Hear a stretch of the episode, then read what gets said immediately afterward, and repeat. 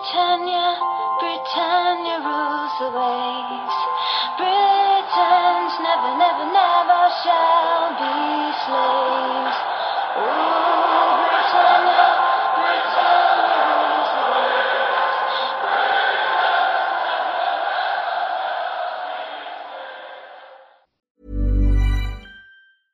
When you're ready to pop the question, the last thing you want to do is second guess the ring. At Bluenile.com, you can design a one of a kind ring with the ease and convenience of shopping online. Choose your diamond and setting. When you find the one, you'll get it delivered right to your door. Go to Bluenile.com and use promo code LISTEN to get $50 off your purchase of $500 or more. That's code LISTEN at Bluenile.com for $50 off your purchase. Bluenile.com code LISTEN.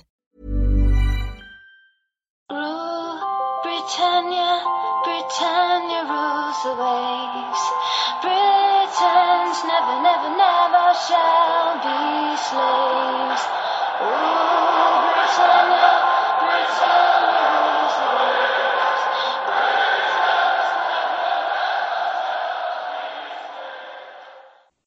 Hej och hjärtligt välkomna till Svenska FPL-podden. Vi spelar in avsnitt 104 idag, torsdagen den 21 januari. Och vi ska fokusera på Game Week 20, även fast Game Week 19 inte riktigt är klar än.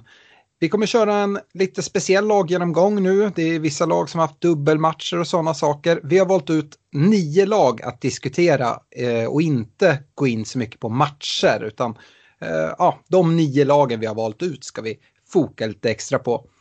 Vi eh, kommer ha en veckans diskussion där vi kommer prata framtida chipshantering. Det är många som har spelat chips nu, men eh, förmodligen har man något chip kvar och eh, finns det någon plan för hur man ska spela det här framåt eller får man lite ta det som det kommer? Vi är inte helt säkra på att vi är överens där allihopa. Vi ska komma med nya rekommendationer. Vi ska ha en kaptensdiskussion inför Game Week 20 och och eh, svara på era lyssnarfrågor. Stort tack till Olka Sportresor, Unisportstore.se och Glenn Sportsbar. Och eh, innan vi hoppar in i laggenomgången tänkte jag fråga er här mitt i den här dubbla gameweeken hur det går för era lag. Jag vet eh, att du Fredrik har haft det lite tungt. Ja, det får man väl ändå säga. Eh, sett till hur de man tävlar emot eh, som är på, på, ligger runt omkring en. Eh, hur det går för dem, då går det tungt. Jag satt ju här från Game Week och, sen och sa att ja, men har du en 84 poäng eh, då kan du inte sitta där och vara missnöjd för att det är någon annan som har mer. Och nu sitter jag här med 84 poäng just nu i talande stund och, och är ganska missnöjd för att andra har mer. Så att man får väl äta upp sina egna ord. Men 84 med sex spelare kvar och har ju precis fått informationen om att Salah eh, börjar bänk här mot Burnley när vi spelar in. Det, det känns väl inte som någon super game week direkt. Nej, du kan väl trösta dig med att du inte sitter med en bindel på Salah som jag gör. Ja, men nu satt jag ju med binden på De Bruyne som klev av skadad i 58. Men nej, jag ska inte deppa för det. Eh, hålla huvudet högt, fortsätta gå genom stormen så ska vi nog eh, komma ut till någonting trevligare än det här. Någon som njuter av Salas bänkning, det är väl du Stefan som går utan honom? Eh, ja, nej, men det är fint. Eh, jag var väldigt rädd för dagens match och är väl det fortfarande. Eh, som sagt, senast Salah kom in från bänken så, så stoppade inte det honom. Så att vi får se vad, vad, vad det slutar med här. Men kan, kan Liverpool hålla sig hyfsat lugna här idag så, så ska det väl gå bra. Ja, verkligen. Eh, mycket snack om Liverpool och varför inte börja med dem i laggenomgången. Eh, Fredrik, du ska få, få så, såklart få prata om ditt kära Liverpool. Ja, det, det, gör jag ju gärna även om det, omständigheterna kunde vara roligare eh, för min del. Men eh, vi ska absolut kika lite på vad de har haft för sig och Eh, Eh, man spelade ju en väldigt upphaussad match. Jag var en av dem som trodde och tänkte och var ganska övertygad om att Liverpool skulle storma in i det här eh, stormötet som det ju faktiskt var. Eh, nu, eh, jag ska inte säga att det blev ett antiklimax för jag tycker att det är eh, att bara stirra sig blind på siffror. Det var långt ifrån det Manchester Derbyt vi såg här tidigare på säsongen. Det var en ganska bra match Eh, från framförallt Uniteds sida tycker jag. Eh, man följde under matchplanen man hade lagt upp perfekt. Men eh, för Liverpools del så var det ju väldigt, väldigt synd att Matip missade matchen. Det gjorde ju att man fick spela Fabinho och Henderson i mittförsvaret igen och det i sig är väl inget jättestort problem. De är ju duktiga spelare så de klarar av att spela där alldeles utmärkt. Problemet blir ju att de inte spelar på mittfältet samtidigt. Och när de inte spelar på mittfältet då vinner vi, eh, vi säger, då vinner Liverpool inte lika mycket boll på mittfältet. Och det i sin tur resulterar ju att Salah och eh, Mané inte får de här omställningslägena eh, i samma utsträckning som man eh, är, van att se tidigare. Jag tror att det är väldigt, väldigt mycket av frustrationen och liksom de här låsningarna vi ser, det beror på att man vinner inte, man är inne långt ifrån lika mycket boll som man har gjort tidigare. Eh, jag tycker man bör nämna Thiago ändå. Han är oerhört dominant eh, spelmässigt. Man vill ju se lite mer poäng innan han ska bli superintressant rent fantasymässigt. Men skulle han börja trilla in assist och, och kanske något mål här och var, då är det ju en spelare som ändå visar vilken klass han håller. Det är ju eh, både en och två och tre nivåer högre än många andra. Jag ser inte Thiago riktigt som en fantasyspelare. Det var väl även i, i Bayern München förra säsongen. Ni får rätta mig om jag har fel, men jag tror det är väldigt lite poäng. Det är mycket hockeyass alltså, och en fantastisk fotbollsspelare, men eh, ingen poängspelare riktigt va? Nej, inte historiskt så. Det, det, har inte varit. Å andra sidan har vi sett andra spelare som inte har varit eh, eh historiska poängspelare. Som, men i, I ett Premier League där saker och ting går väldigt snabbt. Vi kommer att komma in på en annan eh, central mittfältare i, i Manchester City, är jag övertygad om lite senare, som, som också kanske inte är historiskt känd för att producera poäng, men som har kommit in i en sån streak. Så att jag tänker i alla fall hålla ett extra öga på Thiago, för börjar det trilla poäng där, då, då kan det bli intressant. Mm. Um, Vidare så ser vi att man möter ett Burnley hemma när vi spelar in. Vi vet ju inte hur det går i den matchen. Det eh, återstår ju för vår del att se. När ni lyssnar på det här så vet ni det. Eh, var det här Salas sista chans tänker jag. Och sen såg man starta eh, elvan och så börjar han på bänken. Men som sagt, han, han har ju gjort, eh, han har gjort under från inhopp förut. Så vi ska väl låta matchen spelas innan vi dömer ut det allt för hårt. Eh, Trent och Robertson är ju de som många sitter med annars i, i ett Liverpool och man håller ju nollan. Eh, man har släppt in två mål på de fem senaste ligamatcherna. Eh, trots mycket skador i backlinjen. Så att, eh, ur den aspekten så, så är det väl liksom ingen, eh, det är ingen überbrådska att liksom häva iväg dem. Men det är klart att det är ju svårt att, svårt att argumentera mot om man vill downgrada eh, till exempel Trent till Eh, en City-försvarare för att lösgöra pengar. Det är ju liksom, det är ju en no-brainer när man ser det så.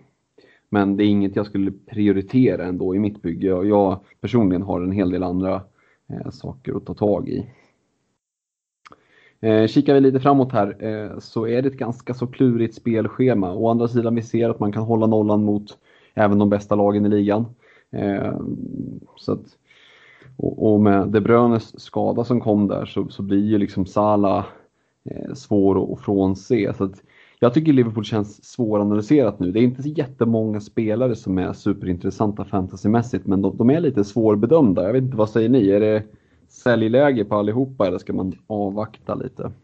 Alltså jag, jag tycker det är svårt. Jag, precis som du säger, det är Spurs som väntar uh, här i, i, nästa vecka. I, först ska de möta United igen i ett returmöte uh, i FA-cupen till helgen. Men eh, om man ser ligan så, så är det Spurs som väntar nästa. Eh, om man nu tänker sig växla ut Liverpool-spelare i alla fall för en period framåt så kanske det inte är helt dumt att göra det, göra det nu. Samtidigt som du säger, jag tycker liksom, men Robertson är ingen dålig spelare att äga. Eh, Trent är jag väl mer benägen att, att sälja om jag ska liksom sälja någon av dem. Eh, och Sala, det är svårt. Jag, Stefan eh, och jag hade en liten diskussion om Uh, liksom om Salah är det bästa kaptensvalet inför Game Week 19 och sådär. Uh, och då sa Stefan, ja, men han kan inte fortsätta blanka, han kan inte blanka fyra i rad, han kan inte blanka fem i rad. Uh, men det kan han ju göra. Han blankar ju mot United. Nu får vi se. Men det är en duktig fotbollsspelare. Jag förväntar mig att Liverpool kommer kicka igång. Det är inget problem att sitta med, med Salah eller Mané för den delen. Um, men det är svårt att se att han ska ge skäl för de pengarna riktigt. Vad, vad känner du Stefan som inte sitter på, på Salah? Lockar det att ta in honom? Nej, jag, sitter, jag drog ju wildcard här och, för Game Week 19 så jag sitter ju faktiskt utan Sala, Son och Kane så det känns lite, lite otempligt eh, för, för och, och liksom det kan straffas rätt hårt och om de spelarna levererar så kommer jag tappa extremt mycket i ranking. Och nu med Kevin De Bruyne skada så, så kanske eh, jag plockar in Salah igen. Eh, vi får se jag, jag tycker väl så här, eh, om man nu inte sitter med honom, då hade nog inte jag stressat in honom ändå. Eh, för det tycker jag inte han har gett liksom, eh, skäl till att man ska göra. Eh, visst, man kanske missar någon, någon rejäl score om man liksom vaknar till liv, men det, ja, jag tycker inte, han har inte visat de tendenserna. Det är en grej att man blankar, men det är även hur allting har sett ut. Så jag hade nog suttit ganska nöjd om jag hade suttit utan honom, även om man såklart är nervös varje gång. För man vet vad det är för fotbollsspelare. Eh, det svåra är snarare, tycker jag, när man sitter med honom. Eh, jag kollar inte på att byta ut, eh, byta ut Salah nu när jag har honom. Men hade jag inte suttit med honom hade jag nog inte stressat in honom. Ja, men så, det, man, alltså, så länge som det finns en osäkerhet för hans form så kommer det ändå vara liksom mycket färre som kaptenar honom än vanligt. Mm. Och, och då kommer man undan på ett helt annat sätt skulle jag säga. Mm. Det är när man sitter utan honom och alla sitter med kaptenen på honom, det är då det kan eh, gå fort. Mm. Uh, var, var, du klar där med Liverpool, Fredrik? Ja, men jag tror vi får nog göra så den här gången. Återkommer med, med en längre utläggning när, när det ser bättre ut. ja, och vem vet, det kanske har sett jättebra ut eh, efter, mot Burnley här. Jag ska gå vidare och prata City. Det finns ganska mycket att säga där också. Uh, City vinner ju sina uh, dubbla matcher här. 4-0 mot Palace, 2-0 mot Villa. Och försvarsleveransen fortsätter. Uh, sen Diaz och Stones regelbundet har, har startat tillsammans så har City endast släppt in ett mål på tio matcher. Eh, och de har under denna tid även bara släppt till tre big chances. Och uh, det är ju det är rätt imponerande siffror kan man lugnt säga. Uh, och vi måste ju nämna John Stones efter den här uh, gameweeken. Vi pratade om spelare som inte brukar leverera poäng på, på, Eh, eh, på en eh, Thiago. Stones är väl också det och jag tror man ska nog inte förblindas av det här och tro att Stones kommer ösa in poäng som han gör nu. Däremot tycker jag han känns given i Citys mittbacksuppställning tillsammans med Diaz och till det priset och som City ser ut defensivt och spelschemat så de här sexorna för en hållen nolla och spelade Eh, 60 minuter de tycker jag känns ganska trygga. Eh, men eh, förväntningar på mål på Stones, det tycker jag inte man ska ha. Även om det kan komma då som vi ser här. Men jag tror att det här är kanske hans mål, målskörd för den här säsongen. Eh, ja, jag tycker Stones är jätteintressant då han eh, är prisad så pass bra. Eh, jag håller nog han som den spelare jag först skulle plocka in Eh, före Cancelo och Diaz exempelvis. Eh, bara på grund av pris. Ehm, gällande eh, Cancelo så kan vi väl säga det att jag tycker att det verkar ha blivit lite tuffare konkurrens på vänsterbacken. Och det är på grund av Sinchenko. Han har gjort det riktigt bra när han har spelat. Ehm, men vi, ja, vi såg Walker, han klev av här skadad mot, mot Villa tidigt. Och då är väl Cancelos plats Eh, mer given till höger skulle jag säga.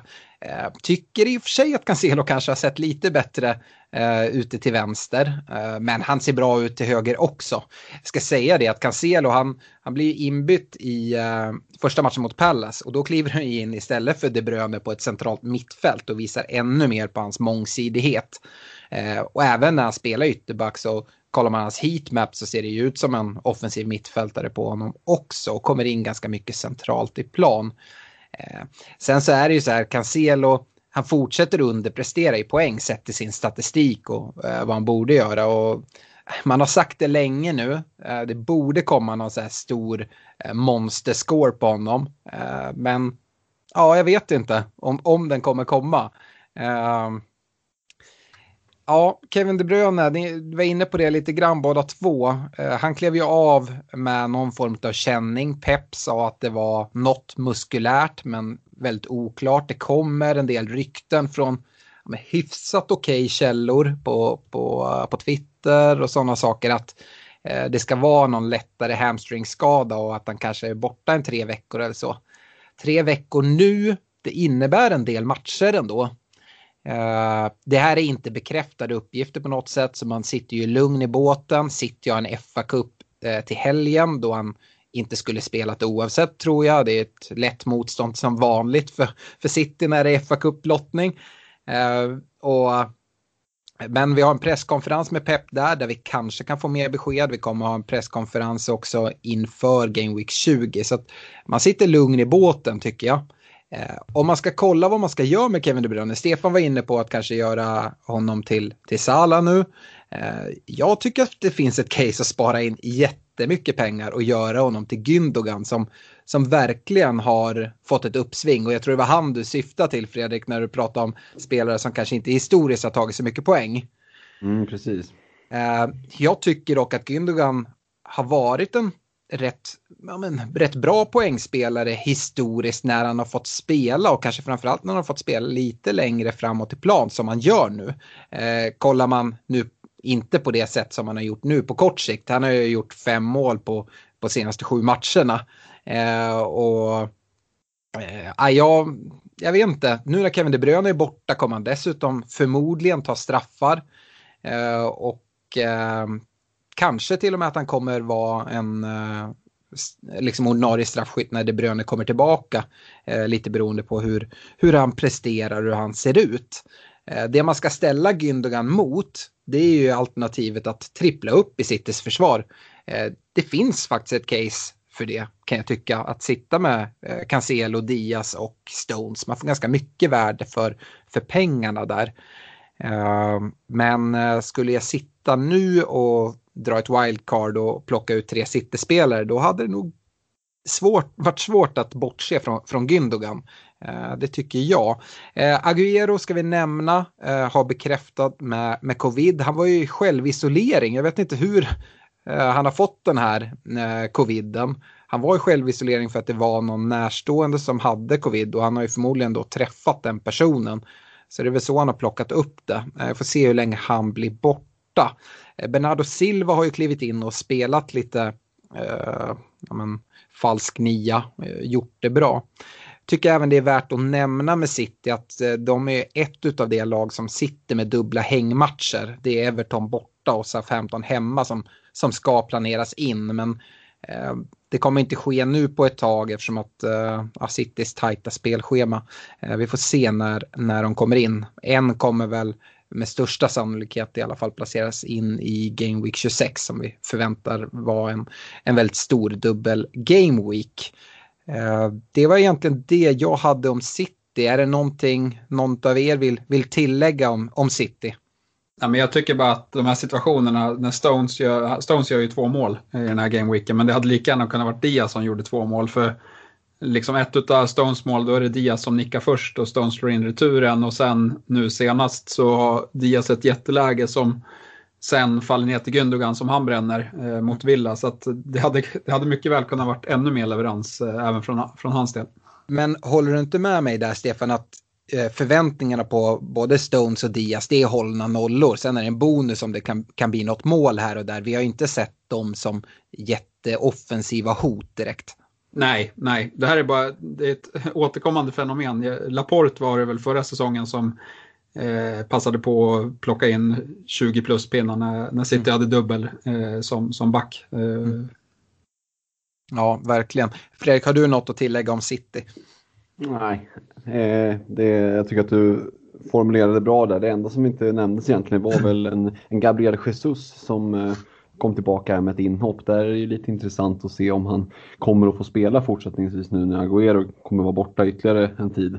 Se om, om Jesus kan göra den där strikerpositionen till sin. Ja. Han har ju alla möjligheter att göra det men han verkar inte få till det. Nej, för mig är det så här att jag tycker att dubbel City-försvar med deras spelschema, det är nästan givet. Uh, kanske till och med trippel då. Och annars tycker jag Gündogan är ett så bra alternativ. Så att Jesus är inte ett alternativ för mig. Jag tycker det är för mycket osäkerhet uh, kring honom. Och vi har inte sett bra leverans på honom egentligen uh, någon gång under hans City-karriär. Um, så det är väl ungefär där jag står. Stefan, eh, du får gärna prata Spurs som eh, bara hade en match den här gameweeken men såklart levererar eh, grabbarna Son Kane. Ja, precis. Så det, det, blev väl kanske mindre poäng än vad man, än folk som hade dem hoppades på. I alla fall Son, Son kom väl undan med fem pinnar och Kane, Kane på nio, men det var ju trots allt mot Sheffield. Man vinner väl utan att imponera, men heller så har man inga större problem. 3-1 talar sitt tydliga språk och Eh, jag tycker det är intressant här för att eh, Spurs likt eh, City är ju ett av de här lagen med två hängmatcher eh, som ska planeras in. Eh, dels för deras inställda match mot som blev omflyttad mot Everton var det va? och sen för att de gick till final i, i ligacupen. och liksom, trots att det ser lite svårare ut på pappret eh, så avskräcks inte jag nämnvärt utan det. Utan jag tror att matchbilderna kan komma att passa Spurs rätt bra här. Eh, och självklart kan man ju avvakta det till efter de har mött, eh, mött Liverpool nästa omgång om man sitter utan nu. Men, men sen tror jag att det är vettigt att snegla mot, mot i första hand Kane tycker jag för att hans bonus Eh, potential är ju helt enorm. Har vi sett så, så fort han gör en ass eller ett mål så, så får han tre bonus. Eh, och, och eh, som andra hans alternativ så, så är det ju sån. Det är de två det handlar om. Det är, det är enkelt i Spurs. Eh, och, och, sen tycker jag att man kan nöja sig där tills eh, man börjar få bekräftat när de här dubbelmatcherna eh, kommer. Eh, och då skulle jag ju primärt kika mot ytterbackarna. Eh, men, men där är det rätt mycket form som, som avgör. Just nu har vi sett Reguljon imponera en, en del. Eh, han imponerar mot Fulham i, i Game Week 18, kom undan med mindre poäng än vad han, vad han kunde haft därifrån. Eh, och nu senast så spelar han wingback Eh, i ett 3-4-3 system. Eh, och det systemet tror jag väl att Mourinho kommer använda sig av tid till och från. Nu är ju Lo Celso borta med skadad och då får de en, en mindre central mittfältare att använda eh, och då passar det väl bra att, att eh, spela med en extra mittback istället. Eh, så att, nej men jag tycker eh, Kane och Son kanske försvann ur en del lag här för dubbelveckan men, men jag tror att det är dags att blicka tillbaka ganska fort. Du, du nämnde Everton där lite kort, jag ska bara skjuta in det. Det är inte Everton som är hängmatch, det är ju Villa och Fulham som de har bortamatcher mot som, som ligger och, och hänger. Just det. Ja. Uh, yes, vi uh, går vidare och uh, Fredrik, du kan få prata Chelsea. Mm. Chelsea som ju faktiskt är, eller i alla fall var på förhand ett av de tycker jag, allra mest intressanta fantasylagen. Men det var ju inför säsongen. Sen vet jag inte vad Frank Lampard har sysslat med för att det ser ganska så vilset ut. Och Eh, I den här dubbelveckan så kom man undan med en seger och en förlust. Men, men det är banne inte så bra som det låter. För granskar vi det där lite närmre så var man en man mer en hel halvlek mot Fulham. Det såg ganska krampaktigt ut. Eh, jag tycker att det på ett sätt påminner det lite om, om, om Liverpool det här att det känns ganska idéfattigt framåt. Det känns liksom aldrig riktigt farligt. Eh, och Problemet här också är att vi, vi ser mot, mot Fulham så är det Eh, Pulisic som får starta uppe på offensiva trean tillsammans med eh, Giroud och Ziyech. Men sen när, vi, när de kommer mot, eh, mot Leicester, ja, då är det Pulisic som ackompanjeras av, av Tammy Abraham och eh, Callum Hudson-Odoi. Och det gör ju också att det, det, finns liksom ingen kontinuitet förutom då Pulisic. Eh, och han ser ju bättre och bättre ut men det kommer inga poäng. Ah, det finns väldigt, väldigt mycket att önska och det är väl ingen tillfällighet att det börjar pratas om potentiella ersättare till, eh, till Frank Lampard och de ska gärna vara flytande i tyska också tydligen. Eh, för att få lite ordning på de där eh, tyskarna som, som inte riktigt får till det. Varken eh, Werner eller, eller Havertz har ju fått någon drömstart i, i England direkt. Nej, en fråga bara. Har du någon koll vad som hände med Kurt Zuma? Han får, han får noll minuter här i, i Game 19. Nej, han har hamnat i, i frysboxen rejält. Jag, jag har inte läst någonting om någon skada eller så utan nej, det, Nej. Han har växlat ut honom bara. Han började ju väldigt, väldigt bra. Sen, sen är det lätt som, som eh, fantasynörd också att stirra sig för blind på lite offensiva returns och få mycket poäng i fantasy. Mm. Eh, för det är klart att spelmässigt så har, lämnar ju en del att önska. Eh, defensivt kan jag tycka, rent positionsmässigt är väl inte hans starka sida. Mm. Eh, så det, det, kan ju finnas en logik där i att man tycker att man, det blir lite väl virrigt ibland. Eh, men som sagt, offensiva fantasy returns, det, det bjöd han ju på ganska många i början av säsongen.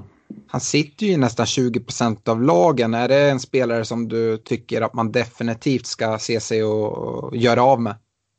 Ja, I dagsläget hade jag skeppat honom. Eh, för försvaret känns så pass viktigt idag att man vill ha. Och där finns det så pass mycket alternativ. Speciellt som du var inne på med, med City-alternativen. Men vill man prompt hålla fast i Chelsea så du har ju två ytterbackar i Chilwell och James som fortfarande är ändå intressanta tycker jag. Eh, trots att Chelsea går ganska dåligt. Det är väl eh, dels kopplat till att de, framförallt Chilwell känns väldigt given. Eh, Rich James har väl i princip konkurrerat ut Aspilicueta också även om Aspi får, får en start här mot, mot Fulham så känns ju James som det ganska uttalade första hans alternativet. Men det som gör att det ändå finns ett case för att om man sitter med exempelvis Chilwell i bygget att inte byta ut honom, det är ju spelschemat. Mm. Eh, de närmsta 5-6 game, game så har man ju alltså man har Burnley och Newcastle hemma, man har Sheffield United borta. Det skulle inte förvåna mig om man har de närmsta 6 game weeksen fyra eller fem nollor. Eh, och vi vet att både Chilwell och James är ju offensiva så där kan det komma offensiva returns eh, i princip i vilken match som helst. Mm. Så att sitter man på en Chelsea-back då skulle jag eh, eh, chilla med Chilwell. Men eh, offensivt så håller jag mig ifrån dem. Apropå offensivt där så vi pratar om Zuma här som inte får några minuter alls. En Timo Werner han får dubbla inhopp 15 plus 22 minuter tror jag det var. Eh, vi hade lite svårt med rekarna för, eh, förra podden där du till och med tvingades på, på anfallssidan alltså. Där du mm. tvingades mm. välja in Werner kändes det lite som. Mm. Eh, vad, vad händer där? Är, är det tänkt att han kommer fortsätta där eller kommer han, kommer han få några starter? Jag tänker att det är ju en så pass stor profilvärvning ändå och han, han eh, nekade Liverpool för att han ville ha speltid och så jag tror att han är lovad eh, både guld och gröna skogar. Sen är det ju så han har ju inte levererat och han, framförallt så har ju självförtroendet, det är ju nere i källaren liksom. Um, men eh, ja, Premier League är en tuff liga att komma till så att uh, jag är inte övertygad om att han kommer att få eh, obegränsat med chanser och bara få, få starta och sådär. Eller att han för den skull kommer att börja leverera. Så att, eh, nej. Eh, var det någon som följde den reken så, så ja, jag, jag tar på mig den. Det, nästa gång jag är i Örebro så bjuder jag på öl. Liksom. Ja, nej, men det är väl också en spelare man tittar på, på att byta ut. Han kostar ju ganska mycket och det finns en del prisvärda billigare forwards i, ja, men, vi ska prata West Ham lite senare, men Antonio som nu är tillbaka och levererar direkt och sådär. Mm. Um, yes, uh, jag ska gå vidare och prata om serieledarna Manchester United. Jag passar på att säga det nu för att uh, ja, jag vet inte hur länge jag kommer få prata om det och uh, det var länge sedan, sedan sist. Du, du har ju redan pratat lite om eh, Liverpool-matchen. Det blir 0-0 på Anfield eh, och eh, sen så vinner United eh, 2-1 borta mot Fulham. Eh, jag konstaterar direkt att eh, Maguire, Bruno och Luke Shaw undvek sin femte varning och har nu spelat 19 matcher. Eh, så eh, de, de riskerar ingen ingen avstängning nu här framöver. För nu krävs det 10 gula kort efter 19 spelade matcher. Eh, om jag inte har helt fel för mig. Eh, så där behöver man inte vara, vara rädd längre. Uh, sen så är ju frågan, Bruno, han börjar se trött ut. Mot uh, Liverpool tyckte jag det var tydligare än mot Fulla, men jag tyckte även mot, mot Fulham att det var fanns vissa sådana trötthetstendenser. Eh, och frågan är om Solskär kommer bli tvingad att ge Bruno en vila snart. Vi får väl se. Eh, det är som sagt ett verkligen prestigemöte i FA-cupen. Det är tveksam om det eh, ska vilas så mycket där, även fast det kanske både för Liverpool och United är det bästa att få åka ut och fokusera på ligan. Det tror jag inte att de kommer tänka på i, i en sån här match, men det skulle kunna vara en, Eh, en blessing in disguise att åka ut. Ehm, och sen så är det ju så här, jag tycker även om man ser att han är lite trött och det kan vara så att det, det kan komma en vila här framöver så, så tycker jag att han, det är en spelare, vi har varit inne på det tidigare, även de matcher då han kanske inte eh, ser strålande ut så levererar han ju. Och mot Liverpool var han nära att göra mål. Dels hade han en, en, bra frispark som i och för sig gick utanför, men sen så även den passen som kom snett inåt bakåt från Shaw, där Alisson gör en fin benparad, eh, är också riktigt bra. Sen mot Fulham så får han en lite turlig ass, jag tycker fantasy snälla och, och ger den till honom eh, när Cavani slår in eh, en retur. Eh, men eh, jag tycker man sitter kvar med Bruno såklart. Men eh, Eh, man ska inte bli helt förvånad om det, om det kommer en, en rotation här någon gång framöver. Eh, Shaw tycker jag fortsatt imponerar. Det var länge sedan jag såg eh, Luke Shaw så här bra, eh, kanske innan hans benbrott. Eh, men jag, jag tvekar lite där, eh, lite på grund av Telles och att han kan komma in och, och sno speltid och sådär. Eh, men, eh, men Shaw eh, är ett intressant shout eh, och en riktigt bra bonusspelare med fasta situationer och sådär. Uh, en uh, spelare som jag vet att du Stefan har uh, lite förbannat det är ju Marcus Rashford som jag vet inte om han är född offside men han står offside väldigt, väldigt mycket nu för tiden. lite sådär slö och lat kanske och inte jobbar sig tillbaka eller ivrig på, på att sticka tidigt.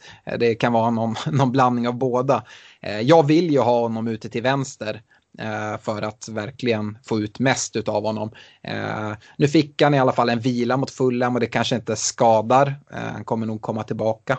Ett glädjeämne i United annars det är ju Paul Pogba som helt plötsligt ser ut som den här världsmästaren han, han är och så som han stundom ser ut i Frankrikes landslag. Jag tycker han imponerar stort och, och gör det väldigt bra jag vill inte gå så långt och säga att han är ett eh, riktigt ett fantasy-alternativ än. Eh, jag skulle vilja se leverans lite mer och lite kontinuitet på det. Men eh, han skulle kunna komma upp där och blanda sig in eftersom att det är ganska svårt att hitta eh, United-alternativ bortsett från, från Bruno tycker jag. Eh, det skulle kunna vara Cavani-time men även där, precis som jag är inne på med Shaw, det är att det finns liksom hot hela tiden. Hur, hur nailed är han? Eh, vi har en, en Martial som är där och skär lite speltid, även om vi har sett Martial kliva ner en del och, och spela ute på en kant. Så min gissning är väl att Cavani, eh, för mig är han ett första val, men det är lite vad det är för typ av matcher som kommer.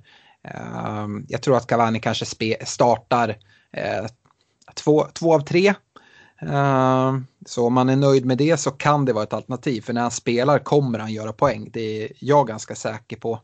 Uh, har ni något att tillägga om serieledarna? Nej, det är bara att det är omöjligt att ha den där Rashford. Det är, varenda år så ska man dit och pilla och åka dit. är, det, är det nya Theo Walcott eller? Ja, typ. Mm. nej, men det var ju sen samma med Pogba där. Jag kommer ihåg var det för ett år sedan eller två år sedan när man stod och valde mellan Martial och Pogba vid julen där och så gick Pogba, Pogba bananas. Så det känns lite som att det är samma läge just nu. Ja, uh, vad, vad, säger du Fredrik? Nej, inga kommentarer. Härligt.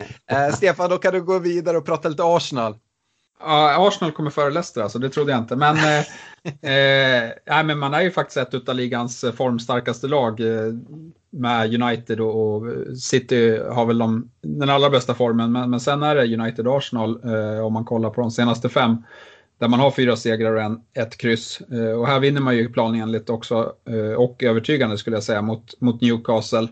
Och jag tycker man har börjat spela med allt mer fart och kreativitet på, på offensiv planhalva. Eh, vi har sett eh, Partey komma tillbaka och höja Eh, nivån ytterligare ett steg eh, i den här matchen och förhoppningsvis så håller han sig hel nu resten av säsongen, vilket kommer vara extremt viktigt för Arsenal. Eh, men om vi kollar lite mer med FPL-ögon så så blir ju matcherna dessvärre lite tuffare härifrån.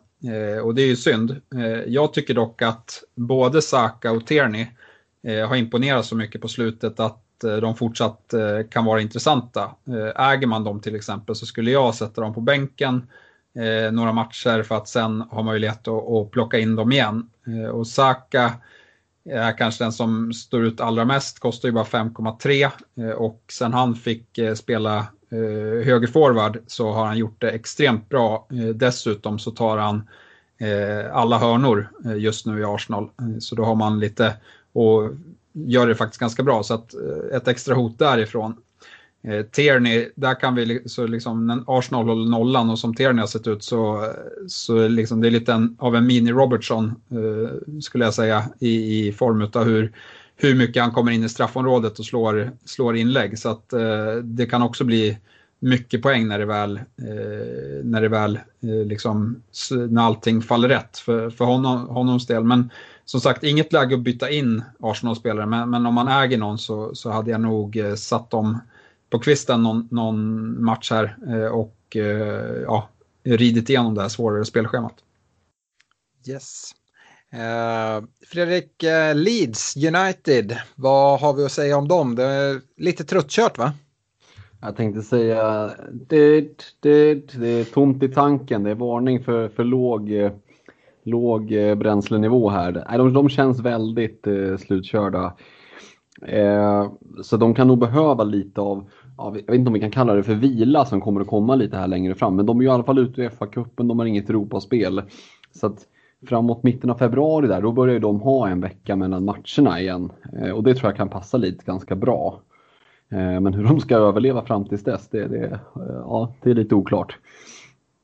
Eh, vi ser inför matchen här som man förlorar mot Brighton. Att Messler, eh, jag vet inte om det var bekräftad covid, det var lite högst oklart där. Bielsa var, var, var, bara förbannad när han fick frågan, men som jag förstod det så, så är det väl covid på, på honom. Så det var Casilla som var i mål och jag minns honom som en bättre målvakt än vad han uppenbarligen är. Eh, så att Messler lär väl plocka tillbaka den där första spaden direkt när han är, när han är åter. Eh, I övrigt så är det ju väldigt mycket samma manskap. Jag kikade på en sån som Patrick Bamford till exempel. Han har alltså spelat 90 minuter i 14 av 19 ligamatcher. Och då spelar han ensam striker. Det är ju det är faktiskt helt ofantligt mycket minuter som han gör för att ensam striker och spela, ja det den matchen han spelar minst i det är liksom premiären mot, mot Liverpool och spelar han 61 minuter. Annars ligger han där uppe och, och jobbar mot 90 nästan varje match. Och det är ju lite Bielsas filosofi att jobba samma manskap. Det vi såg dock i den här matchen tycker jag, det var ju att Calvin Phillips saknas otroligt när inte han är med. Och, och det raserar ju också lite själva liksom uppbyggnadsspelet också. Ofta är det ju så att man tycker att de defensiva mittfältarna de, de liksom är bara viktiga bakåt. Men de är ju ofta en, en ganska vital del i speluppbyggnaden. Precis som jag var inne på att för Liverpools del, när Fabinho inte finns på mittfältet så kände jag lite samma sak med Kevin Phillips här. Alltså, det är ingen tillfällighet att han har fått sina första landskamper. Det är en väldigt, väldigt, bra spelare och eh, lite saknar honom. Nu är han tillbaka för det var väl en, en kortavstängning där som han hade så att eh, det är nog nyttigt för dem. Eh, jag ser ingen panik med att sälja eh, lidspelarna man sitter med i bygget. Generellt sett så är de ju ganska billiga. Visst, det kan finnas ett case för att växla ut en Bamford för att det finns andra eh, anfallare. Typ eh, Antonio i samma prisklass och det är liksom det sidledsbytet skulle kunna vara värt. Men i övrigt så, så eh, har man bara liksom en någorlunda bänk så känner jag nog att hade jag suttit med eh, lite billigare Leeds-tillgångar då hade jag nog suttit kvar med dem. Eh, det är känslan i alla fall. Ja, det är ett helt okej spelschema för dem ett tag till, tycker jag. Dallas är en spelare som sitter i ganska många byggen, om man bortser från, från Bamford som sitter i vart och varannat bygge. Men mm. eh, Dallas är ganska högt ägd också. Eh, det är en spelare du ändå tycker man kan, man kan lugnt sitta kvar med. Ja, men det är min känsla. Jag ska säga också, jag såg faktiskt en lista där över de fem lagen som har producerat flest skott på mål hittills. Då var United etta, Liverpool tvåa, City trea, Chelsea fyra. Det var väl inga överraskningar, men det är faktiskt Leeds på femte plats. Så att, eh, och det är klart, det är väl lite, lite deras liksom, salonsdörrar. Det är fram och tillbaka hela tiden. Mm. Eh, det är ett underhållande lag att titta på. Det, för den som spelar fantasy också tänker jag att vi, vi det är ju ingen av oss som spelar för att vinna det här spelet. På nästan 8 miljoner spelare. Det är ju ganska orealistiskt att tro. Eh, men det är roligt, det är kul att ha, och ha kul när man tittar på matcher och Leeds är ju ett sånt lag. Dallas är en, ganska, en utmärkt spelare att ta som exempel. Det är kul att ha Dallas i bygget när man sitter och tittar en Leeds-match för det händer ju alltid någonting. Mm. Ja, absolut. Eh, jag ska prata lite West Ham eh, och eh, de går ju ifrån med, med dubbla segla, segrar. 1-0 mot Burnley, 2-1 mot West Brom. Eh, och eh, vi har redan varit inne på det. Antonio, han har nämnts flera gånger här. Eh, han är tillbaka, dubbla starter, dubbla mål direkt.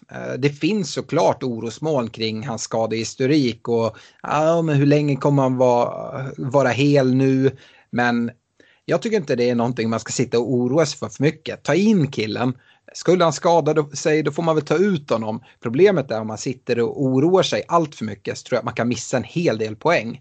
Eh, West Ham sitter ju faktiskt med eh, ett ganska fint spelschema, i alla fall fram till och med Game Week 24. Därefter vänder det rejält. Vi vet ju vilket schema West Ham hade i början av säsongen. Eh, det kommer ju tillbaka och de matcherna ska spelas där och det är ju från Game Week 25 och framåt. Så eh, eh, många sitter med trippel, eh, trippel West Ham inför deras fina dubbel här som de hade i 19.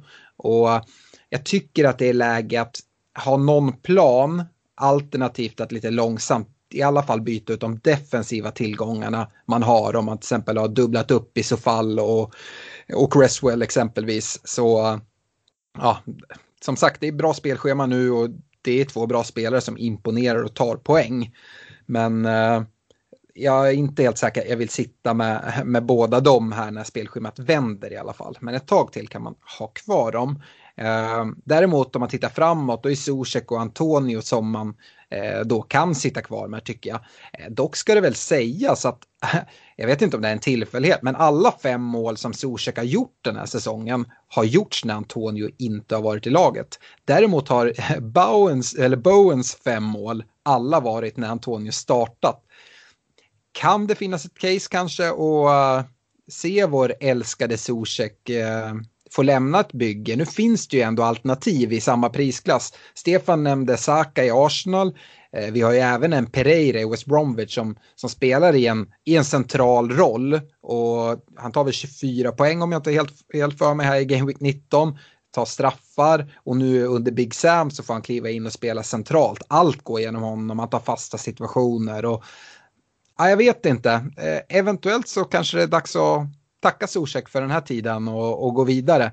Eh, jag vet inte om det är att svära i kyrkan. V vad säger du Fredrik? Ja, men jag, jag håller honom definitivt så länge som spelschemat ser bra ut. Eh, sen tror jag nog det där med att målen har kommit när Antonio inte varit på plats. Alltså jag, jag har, väljer att tro att det är tillfälligheter. För min del så har Zuzek platsen att han måste spela, spela sig ur mitt bygge. Eh, det kan också ha lite att göra med att jag har lite andra bränder att släcka. Så att det står ett levande ljus på köksbordet, det är liksom inte prioriterat när det brinner i vardagsrummet. Nej. Uh, vad säger du Stefan? Uh, kanske framförallt om Pereira i West Bromwich? Ja, nej, men han känns intressant. Alltså, Aldice, det kommer vara mycket fasta situationer och, och det lär ju gynna honom. Men jag, jag, vet inte, jag är nog mer sugen, sugen på Gündogan eh, sånt fall. Eh, Gündogan och Saka håller jag nog högst i, i den prisklassen. Ja, ligger också där i den prisklassen. Det är som sagt om man eh, sitter med, med trippelt city redan så kanske det är lite jobbigt att, att plocka in Gündogan. Men jag håller med där annars som ett alternativ som ligger i den prisklassen men som, som levererar som, som premiumalternativ. Eh, Stefan, nu ska du äntligen få prata om Leicester som du var så sugen på tidigare. Ja, men de ligger ju bara två poäng bakom eh, United och eh, har ju inget Europaspel eh, att eh, oroa sig för. Och eh, man tar sin tredje raka seger efter två eh, fina 2-0-segrar mot Southampton och Chelsea, vilket eh, jag tycker visar på riktigt bra form. Eh, och eh, dessutom om man kollar framåt så, så har man trevliga matcher de kommande fyra. Så på kort sikt finns det ju stor anledning att, att kika mot just Leicester. Eh, och eh, jag tycker fortsatt att, eh, att Vardy är ett alternativ. Eh, jag ser väl Kane som hetare alternativ i den prisklassen, men, men Vardy har ganska mycket otur som eh, inte kommer ifrån den här dubbelomgången eh, med, med mer poäng eh, än vad han gör. Eh, utan istället är det hans mittkollegor, mittfältskollegor i, i Madison, Barnes och eh, Tillemans som, som snor eh, showen den här gången. Eh, och eh, det är väl lite så här, jag tycker att eh, Madison kanske står ut utav dem. Eh, Barnes som en outsider, Tillemans hade jag inte riktigt gott för. Det känns som att han har någon match då och då när han är fantastisk. Han är ju en riktigt bra fotbollsspelare, men just eh, kanske inte en superbra poängspelare. Eh, och sen, sen är de ju stabila bakåt. Eh, nollor mot Southampton och Chelsea. Eh, och eh, ja, men James Justin fortsätter ju leverera riktigt bra och eh, ja, men plocka lite bonus här och där. Så att eh, han tycker jag också kan vara ett alternativ och kanske framförallt då de som redan har honom att, att sitta kvar.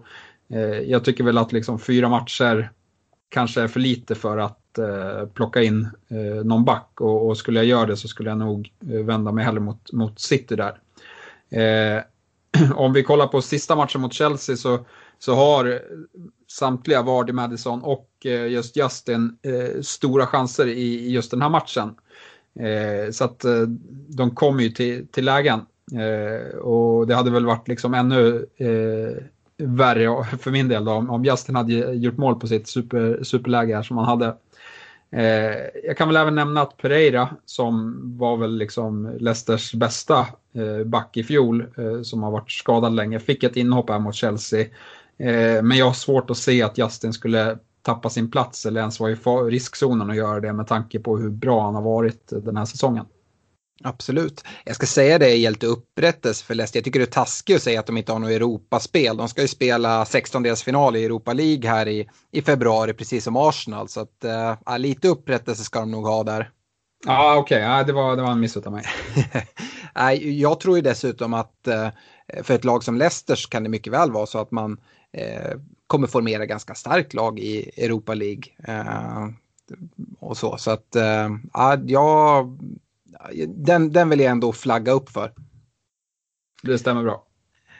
Yes, det var de nio lagen vi sa att vi skulle fokusera på. Men jag tycker det känns så extremt taskigt att inte prata Villa som det har varit så mycket snack om här med coronan och coviden. Nu är de tillbaka. Eh, vi vet att de också sitter med dubbla hängmatcher. De har väl bara spelat 15, 15 matcher tror jag. Eh, något sånt. Eh, Villa, vi ser Barkley tillbaka. Eh, de har ju spelat en match den här gameweeken men ska spela en till här på, på lördag mot, mot Newcastle. Vad, ja, vad säger ni om Aston Villa här framåt? Eh, eh, El Ghazi har ju gjort det väldigt bra men han fick ju sitta på bänk nu när, när Graylish var tillbaka. Eh, Stefan, vad, vad har du att säga om Villa? Vad gör Nej. man med deras tillgångar framförallt? Nej, jag sitter ju bara på Martinez eh, i mitt eh, wildcard. Jag drog ju ut de andra på grund av att eh, osäkerheten, vem liksom, har de corona eller inte, gjorde att eh, ja, men jag vill inte chansa på någon annan än Martinez i dagsläget. Men jag kikar ju garanterat på att plocka tillbaka dem och kanske först eh, och främst Graylish då som, som jag tyckte såg fin ut mot, eh, mot City. Jag tyckte för övrigt att Villa gör det riktigt bra långa stunder under matchen. det är ett kontroversiellt mål som som uppstår vid 1-0. Eh, men, men, och visst, Villa såg trötta ut på slutet, men det är, det är många lag som ser trötta ut på slutet. Jag tyckte inte att man såg några så direkta eh, konsekvenser av att de har haft ett eh, större coronautbrott eh, i truppen, utan jag tyckte att eh, det såg helt okej okay ut med tanke på att man mötte City borta. Eh, så jag kikar absolut på, på att plocka in Villa och det är mycket på grund av att jag har inget wildcard kvar och de har tillsammans med Spurs och City flest eh, matcher som ska planeras in, eh, hängmatcher. Ja, om jag inte har helt fel för mig så är det Spurs, Villa, City, Fulham och Everton som har två hängmatcher. Men då ska man ju lägga till där att eh, eh det är väl City och Spurs som dessutom vi vet har en blank i 33an tror jag på grund av ligacupfinalen va? Yes. Uh, och det har ju inte Villa, de har ju ingen blank där. Så att, uh, för de rullar ju på ändå och de här äh, matcherna ska, ska planeras in. Så att Villa är väl ett sånt lag som kan vara bra att sikta mot och äh, Martinez i mål kanske man sitter riktigt bra med äh, här framåt. Ja, nej men ja. Vad, Fredrik, har du något att, att skjuta in och eh, kanske framförallt om den här Barkley-situationen. Eh, är, han, är han given nu när han eh, är tillbaka? Ja men det tror jag. Jag tror att han eh, har ganska stort mandat. Han, innan, innan han försvann här så, så, så gjorde han det väldigt bra och vi, vi tror ju även då att han kanske tar straffar också. Så att, eh, Barkley är definitivt någon jag håller koll på. Jag sitter med tre villa-tillgångar i bygget i Martinez och, och um, Graylish och Watkins. Så att, eh, men jag håller eh, ett hököga på, på en sån som eh, som Barkley för att eh, börja, han är också lite så här stimspelare, kommer han in i flowet där då, då, då kan det rassla rejält. Så att, eh, eh, det är nog en bra, en bra spelare att hålla koll på. Mm, absolut. Eh, jag tycker vi stänger laggenomgången där eh, och Eh, går in i veckans diskussion. Och som jag flaggade upp lite för när vi gick igenom agendan för dagens avsnitt så tänkte jag prata lite framtida chipsplanering. Eh, och jag tänkte börja ställa frågan så här. Vilka chips har ni kvar i era privata lag och har ni någon plan hur ni ska använda de här chipsen eller kommer ni ta det lite på uppstuds? Om vi, om vi börjar med dig där Stefan. Ja, nej, jag har ju free hit eh, kvar. Jag drog wildcard i omgång 18 och benchboost i i 19. Eh, så free hit och eh, triple captain. Eh, och eh, planen just nu är väl att avvakta men eh, jag vet att eh, Game Week 29 att det kommer vara ganska få matcher där. Så jag planerar att använda free hit där och sen liksom byta in de spelare från, från lag som jag vill ha och som har hängmatcher. Och det är ju Kane Son, tre från City, två eller tre från Villa. Eh, och då sitter man ganska bra med det som, som bas. Ja, du är inne på det där att eh, Game Week 29 förmodligen kommer vara en ganska stor blank Game Week där free hit är väldigt eh, värdefullt att ha som du sitter kvar med. Vi vet ju även att eh, Game Week 26 med allra största sannolikhet kommer vara en väldigt stor eh, double Game Week. Eh, det kommer vara en blank i 33 som jag tror redan är inplanerad för Eh, för Spurs och City och deras motstånd som jag inte har helt klart för mig i huvudet just nu. Eh, sen så kommer det komma fler, alltså mindre double game weeks och eh, som kanske lämpar sig bra för triple captain eller så om man, om man sitter kvar med det. Eh, Fredrik, vilka chips har du kvar? Ja, men jag sitter med mitt wildcard kvar eh, och sen är det triple captain. Jag spelade ju free hit i 18 som det gick helt okej. Okay. Det var en bra lyckad eh, dragning tycker jag ändå. Eh, och sen den bench boost i, i den här nuvarande 19. Triple captain city, den, den känns som en Eh, ja, men det, det, är liksom ett knallpulver för mig som man kan gå och ha i, i, i fickan och vara beredd att kasta lite när man känner för det. Eh, kommer att scouta ganska hårt på eh, Harry Kane när när Tottenhams dubblar eh, double game weeks börjar komma lite längre fram och även De Bruyne när han är tillbaka. Eh, tror jag att City kommer ha en del fina double game weeks där. Så att den triple captain är liksom den, eh, den är också ganska enkel att trycka av med relativt kort varsel. Eh, wildcardet tänker jag väl spontant beroende lite på hur bygget ser ut med skador och, och lite vad det blir inför 26 och 29 men så Game Week 25 eh, skulle kunna vara en, en tänkbar eh, vecka att göra det. Då vet vi förhoppningsvis lite mer eh, om 26 och 29. Då kan man planera inför det. Alternativet är att vara iskall och spara det, men, men eh, känslan just nu är att 25an skulle kunna vara ett alternativ. Eh, även om det, jag tycker att det är svårt att planera för ett wildcard för att det, för mig är det liksom en, en brandsläckare du tar fram när det börjar brinna och visst du kan ju som sagt, ska vi fortsätta den parallellen till ljusen så kan du ju tänka att det är större risk att det börjar brinna när du tänder ljus. Men det, det, kan ju hända lite när som helst. Så att jag sitter ändå redo med mitt wildcard. Det är inte skrivet i sten på något sätt. Hur ser det ut för dig Alex? Vilka har du kvar? Ja, men jag är ju lite samma situation som dig. Uh, jag drog free hit i 18, drog bench boost i 19 19. Jag är väl inte helt nöjd med free hit. Uh, men min, uh, alltså, och min bench boost här i, i 19. Även om jag har bra score här på G i, i 19 så är det knappast på grund av min bench boost. Men eh, ja, det, det, är som det är. Uh, gällande Triple Captain ser det lite som du. Uh, jag sitter hur lugn i båten som helst. Vi vet att det kommer komma så här små double game weeks.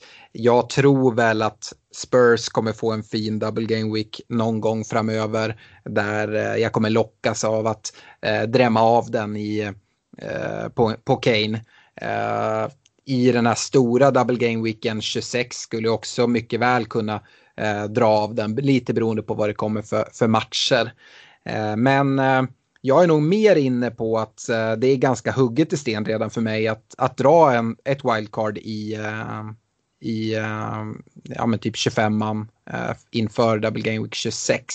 Uh, eh, antingen drar jag det i 25an för att kunna använda Triple Captain i 26an om jag tycker att det är läge för det. Annars så kanske jag håller wildcardet och drar det uh, i 26an för att bygga, bygga då. Och anledningen till att jag tycker att det är ett väldigt bra läge det är för att då kan jag sätta upp, då vet vi eh, med största säkerhet så vet vi hur eh, FA Cup kvartsfinalerna kommer se ut och det är de som kommer avgöra eh, vilka det är som har blank i, i Game Week 29 och vilka som spelar.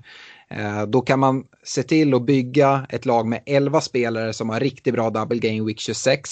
För det man går upp emot där, det kommer ju vara mot bench boost-lag för de som har sparat det chippet.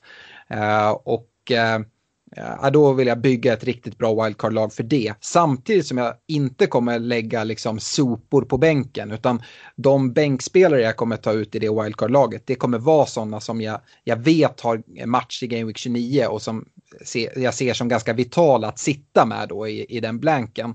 Eh, sen så kommer jag efter Game Week 26 bli tvungen att, att börja göra byten för att ja, men, ta in de viktigaste spelarna inför Game Week 29. Och anledningen till att jag sätter den här planen nu och nästan ristar in det i sten, det är för att kunna göra lite kortsiktiga drag i, i mitt bygge och ta in spelare som ja, men jag tycker har bra spelschema nu här och kanske visar fin form fram till eh, Game Week 25. Bland annat nu så eh, här till Game Week 19 tog jag in eh, Mendy i kassen eh, hos, eh, hos Chelsea. Eh, för jag tycker de har rätt bra spelschema och sådär. Kanske inte den målvakt jag vill sitta med hela tiden. Jag är hellre Martinez. Men det är en spelare jag till exempel kan dra in i ett wildcard istället. Jag tycker inte jag behöver ha honom här i eh, just nu. Eh, så att, eh, ja men lite så tänker jag kring chipsen. Vi kanske även ska nämna det. Det finns ju, finns ju faktiskt de som bara har avvaktat och faktiskt har gått ganska bra för här i 18-19 trots man inte har, har dragit några chips. Om man, om man sitter med allihopa, Stefan, tycker det finns någon, någon tydlig eh, tydligt sätt att sikta på. En, en, ben, en wildcard i 25 och en bench boost, boost i 26, det är väl kanske det som framförallt är det tydligaste och då en free hit i, i 29. Eh, ja, precis. Det är väl det som spontant står ut om man, om man har den lyxen. Och jag håller väl med om att man kommer undan i alla fall Game Week 18 bra. Men sen hur bra man klarar sig Game Week 19 utan att använda chip, det, det får väl vara eh, oskrivet här. Men det är ju väldigt höga poäng så att då ska man ju ha suttit på ett, på ett bra lag inför om man, mm. om man kommer undan väl från den här Game Weeken. Absolut. Är det någonting ni vill tillägga här kring, kring chipstrategier? Ja, men jag tycker du summerade det bra Alex där i, i läget, det som jag tror att många sitter med som har dragit free hit 18, bench boost 19. Att där, där finns det ju planering att börja skissa på redan i, dag, i dagsläget. Mm. Eh, vi ska gå vidare med veckans rekommendationer och eh, vi börjar med försvarsrekar som vanligt.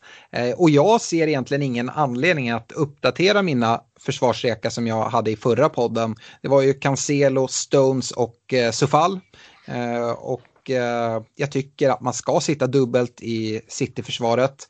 Eh, Sofall kan gott sitta kvar, eh, ligger i ganska bra prisnivå och West Ham har som sagt ett bra spelschema här eh, fram till Game Week 25 eh, där jag som sagt ändå kikar på att dra ett, dra ett wildcard.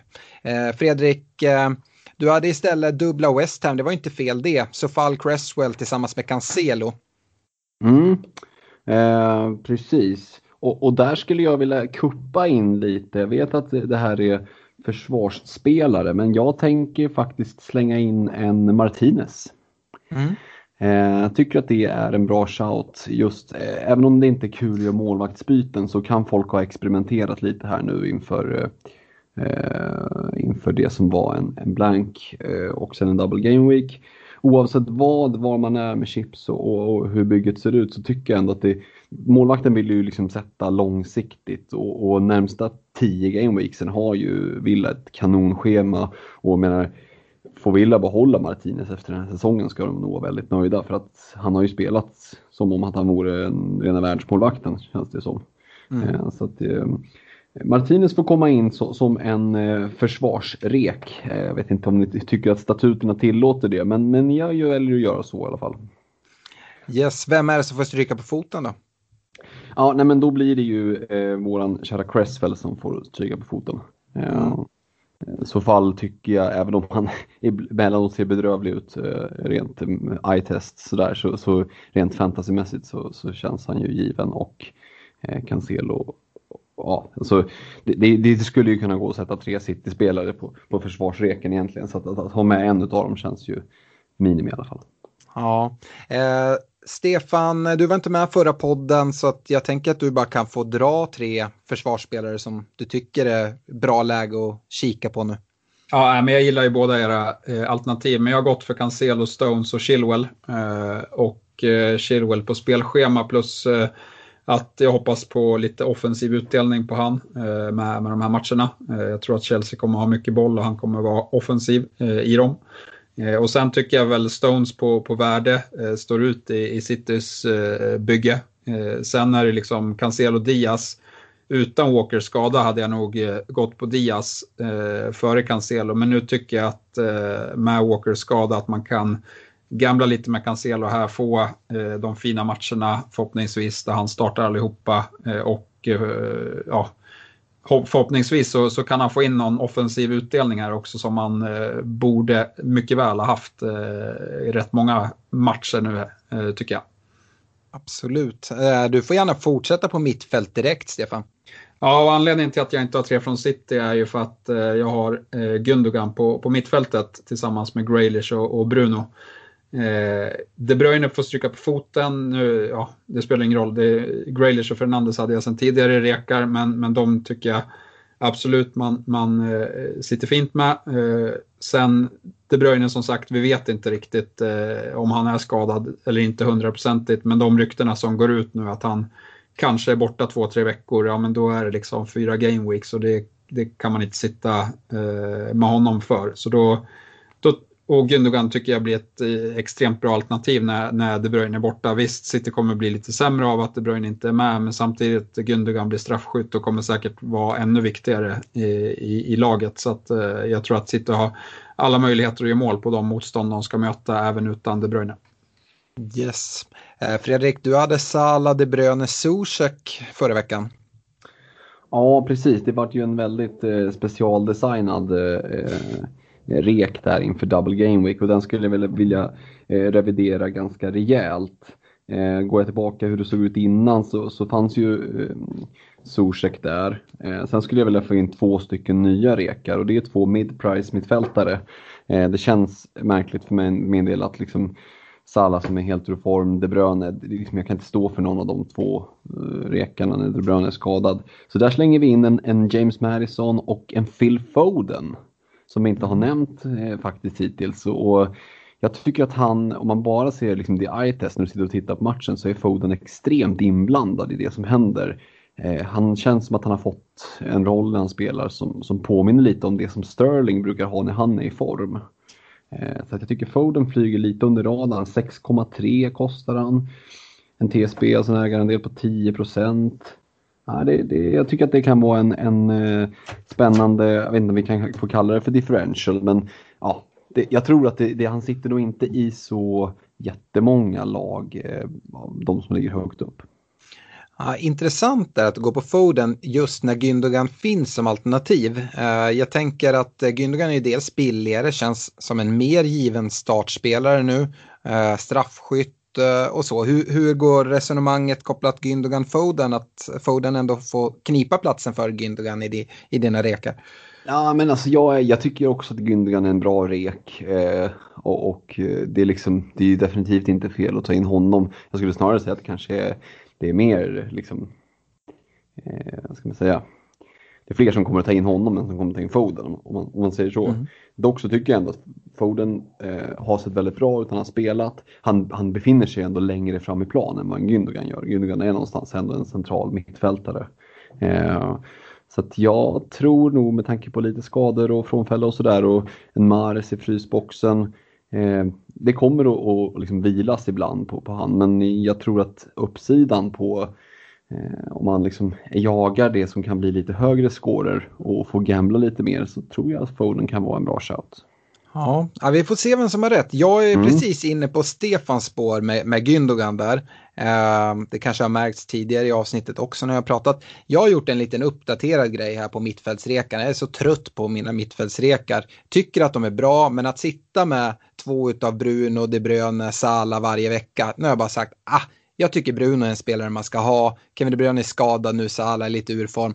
Bort med dem bara. Uh, förra veckan pratade jag Bruno, De Bruyne, Zuzek när jag säger bort med dem, det är bort med dem från mina rekar för jag tycker de är så trötta och, och snacka om vecka efter vecka. Eh, jag hade ju även Zuzek då förra veckan, men jag, jag stryker alla tre. Uh, för jag tycker det finns så många bra alternativ. Det är roligt att prata lite andra spelare. Uh, och det blir någon liten blandning mellan er två med en outsider. Uh, jag precis som du Fredrik så, så gillar jag Madison väldigt mycket i den här mid-price-kategorin. Eh, tycker det är ett bra spelschema, tycker att Madison ser riktigt bra ut. Eh, så Madison kommer in. Eh, jag går på Stefans Gündogan. Eh, och sen så kastar jag in Son. Eh, jag tycker att eh, det är det är läge nu att, att kliva på. det är inte alla som håller med mig säkert, men Eh, Eh, det är Liverpool eh, nu på tisdag. Eh, känns som ett motstånd som kan passa Son ganska bra med hans snabbhet, omställning. Kommer få gå mot en, mot en Trent som ah, kanske inte har sina styrkor defensivt och formen inte riktigt är där. Sen så är det lite så här blandat schema för Spurs med varannan match som, som är grön i fantasyspråk och varannan som är röd. Men just de röda matcherna tycker jag att Son är riktigt fin också. Så jag skräms inte av att de ska möta Chelsea i Game Week 22 eller City i Game Week 24. Jag tycker att det, det är bra Son-matcher. Eh, jag tror även han kan leverera mot, mot de sämre motstånden som är däremellan. Så att eh, Son hittar in i min mittfältsrek också. Um, på forwardsidan om jag bara går snabbt, uh, där håller jag kvar mina, mina rekar från, uh, från förra veckan. Uh, jag stack ut hakan redan då när Antonio var tillbaka, uh, chansa på honom. finns ingen anledning att säga hej då till honom nu heller. så Antonio är kvar. Eh, Vardy är också kvar, även om inte hans poängproduktion kom här i, i Game Week 19 så tror jag att den kommer rulla igång. Och har man gått på Vardy så tycker jag inte det finns no, någon anledning att göra något byte ifrån honom och kanske ja, men, plocka tillbaka Kane om det är han man har bytt ut. Utan, eh, precis som Stefan var inne på i, i Leicester-snacket där så eh, Vardy har lite oflyt eh, och eh, nej, jag tror att eh, Vardys poängproduktion bara, bara kommer fortsätta här framöver med Leicesters fina spelschema. Vad, vad säger du Stefan, vad har du för anfallsrekar? Ja, man får ju hoppas att Vardys poängleverans fortsätter eller kommer tillbaka. Men, eh, men jag har gått på Kane och Antonio. Eh, Kane tycker jag liksom, ja men det är tre bonus varenda match. Jag tycker, och det är, det är inte ens nära att någon annan ska sno bonusen från från honom. Så att eh, det, det, den delen av Kanes spel gillar jag och sen levererar han ju eh, vecka efter vecka. Eh, lite oroande kanske att eh, spelschemat ser ut som det gör. Kan säkert komma någon eh, bänkning i, i någon av de lättare matcherna men, men som sagt eh, jag tror att han kan leverera offensivt i, i eh, samtliga. Eh, Chelsea-form och, och lite så. Eh, sen, eh, sen har inte jag med, men Antonio ska ju in och jag tror att eh, West Ham liksom har tagit, tagit till och varit på den säkra sidan nu när och han har säkert varit i hårdträning längre än vad man har vetat om för att liksom, första matchen han var tillbaka var väl i någon fa Cup-match där han spelade 90 minuter. Visst, han såg ringrostig ut men, men han spelade 90 minuter direkt och sen har han ju öst på här med mycket minuter i eh, direkt igen med, när, när det har varit eh, tätt mellan matcherna. Så att, eh, ja, eh, han är ju inte i toppform kanske, men, men eh, han är nog fysiskt eh, i strålande kondition tror jag. Ja, kan man gissa att Antonio även har letat sig in i dina reka Fredrik? Du sitter ju där med Bamford och Werner. Och, eh, ja, Bamford kanske, kanske man kan hålla kvar, men Werner kan väl ändå inte vara kvar. Nej, så är det ju. Det blir en storstädning där och självklart Antonio känns ju given som den reken. Men dock ska jag komma med en, med en väldigt oväntad andra rek det, som ska sitta bredvid eh, Antonio. Det är det, det som på fantasyspråk kallas för en riktig punt. Eh, och den är väl lite anpassad till kanske det eh, läget som, som eh, du och jag sitter i Alex, att man planerar att kanske dra ett, ett wildcard här i omgång 25 säg. Eh, Många sitter nog med ett antal eh, anfallare i prisklassen 6 miljoner ungefär och då kan det vara så att man behöver få loss lite stålar. Eh, ta ut någon av dem för att man behöver få upp, kanske få täckning på, eh, låt säga City-defensiven. Så jag slänger in en Bobby Reed i Fulham för eh, 5,3. Eh, dels som en, som en möjliggörare och det är ju inte primärt för att han ska liksom spela och vara den poäng bärande i bygget utan det är ganska fint att ha en sån på bänken här. De möter Brighton borta i Game Week 20, West Brom eh, borta i Game Week 21. Eh, så att och Sheffield, Sheffield United i 25an där. Så att de har ändå matcher där Fulham eh, har chans att liksom inte bara vara helt tillbakapressade. Jag är inte så intresserad av huruvida de vinner eller förlorar eller spelar oavgjort utan här tänker jag mer, har de chans att göra mål? Och under de närmsta fem veckorna, ja de kommer att ha chans att göra mål, det, det tror jag definitivt. Eh, och som sagt, jag ser det som en möjliggörare att kunna lösgöra lite pengar för att kanske snarare strukturera om bygget och, och stärka upp ett försvar till exempel. Spännande. Eh, min gissning är att eh, Bobby Reed inte kommer att sitta kvar som en rek jättelänge i, i din anfallsreka, men vi, vi får se. Säg inte det, säg inte det. Det tror inte ni hörde det först. Ja. ja, det, det blir, blir något att följa upp känner jag. Mm. Ehm, jag tror att det kommer en leverans av någon forward här i, i Game Week 20 och sen så får han stryka på foten eh, till nästa podd. Men nej, som sagt, vi får se. Eh, kaptensdiskussion inför Game Week 20. Eh, det är ju som sagt FA-cupen i helgen så deadline för eh, Game Week 20 är på tisdag 17.30 då vi har då vi har dubbla matcher. Det är äntligen en sån här ihoptryckt Game Week som vi har längtat efter då eh, alla matcher utom en spelas tisdag, onsdag och sen så har vi en torsdagsmatch. Eh, yes, eh, jag vet inte vart vi ska börja. Ska vi börja med West Bromwich City eller? Ja, det kan väl jag. Alltså, men, men ja, jag vet inte, det är svårt. Eh, jag tror man äger De Bruyne eller så, så har man backar därifrån. Eh, Vi ska Så- inte kasta in en Gündogan här då? nej. nej, jag skulle inte göra det. Nej. Nej. Spännande, för att jag håller faktiskt Gündogan som det bästa kaptensalternativet inför eh, Game Week 20. Eh, kanske sticker ut en hel del där. Jag kommer inte äga honom så att eh, Eh, det är ingen som kommer kunna säga åh varför har inte kaptenat honom själv då? Eh, jag sitter trippelt i, i Citys försvar och är ganska nöjd med det. Men äh, jag, jag gillar Gündogan. Eh, som sagt förväntad straffskytt. Eh, kommer definitivt spela i den offensiva rollen och Eh, jag vet inte om jag helt håller med dig Fredrik när du pratar om Foden som ligger i en mer offensiv roll.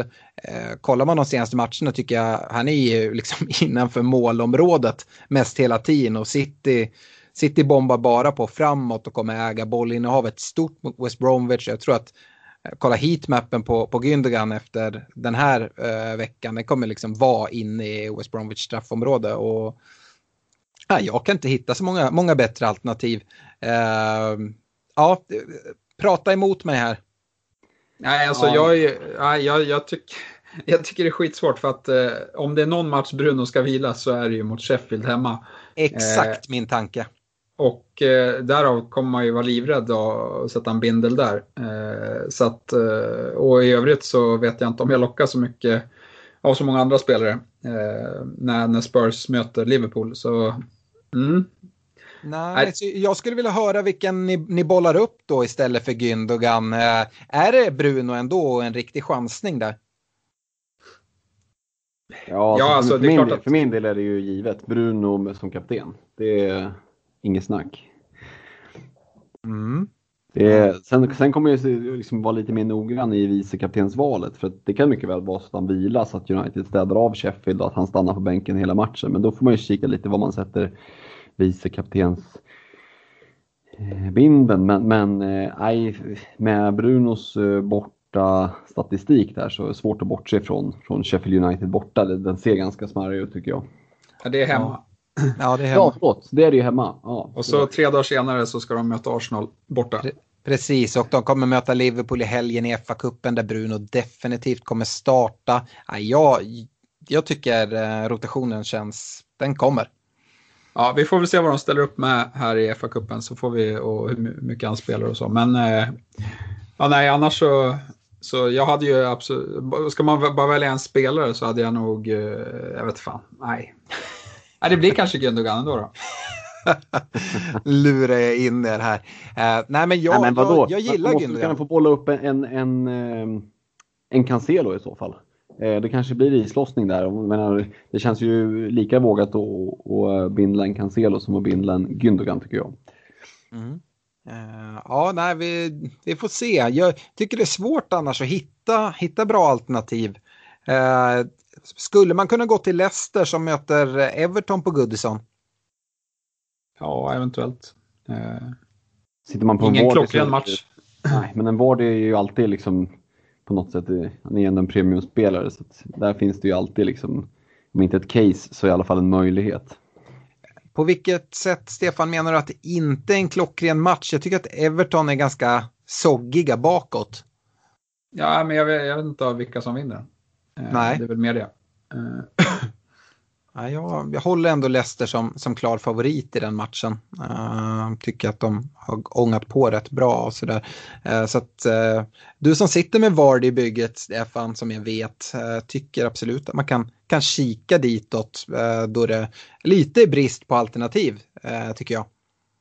Ja, eventuellt. Men jag är mer sugen i hans två kommande matcher mot Leeds och Fulham. Mm. Men ja, jag vet inte. Vi, vi, kan väl summera det med att är det någon Game Week man ska liksom chansa rejält med binden, det är inte jag någon fan av, jag, inte, jag tror inte ni är det heller, men då är det väl en sån här vecka där här skulle man kunna slänga in den på en försvarare eller på en eh, budgetmittfältare i just blått om man, om man så vill.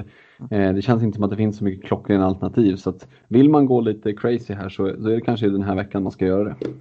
Jag tycker ju att allting är en chansning den här veckan. Eh, jag tycker att Bruno är en rejäl chansning för jag ser absolut eh, risken för, för en bänkning. Eh, och även om man sätter vicekaptenen så skulle inte förvåna mig. United har haft lite krut, speciellt när Bruno inte spelar.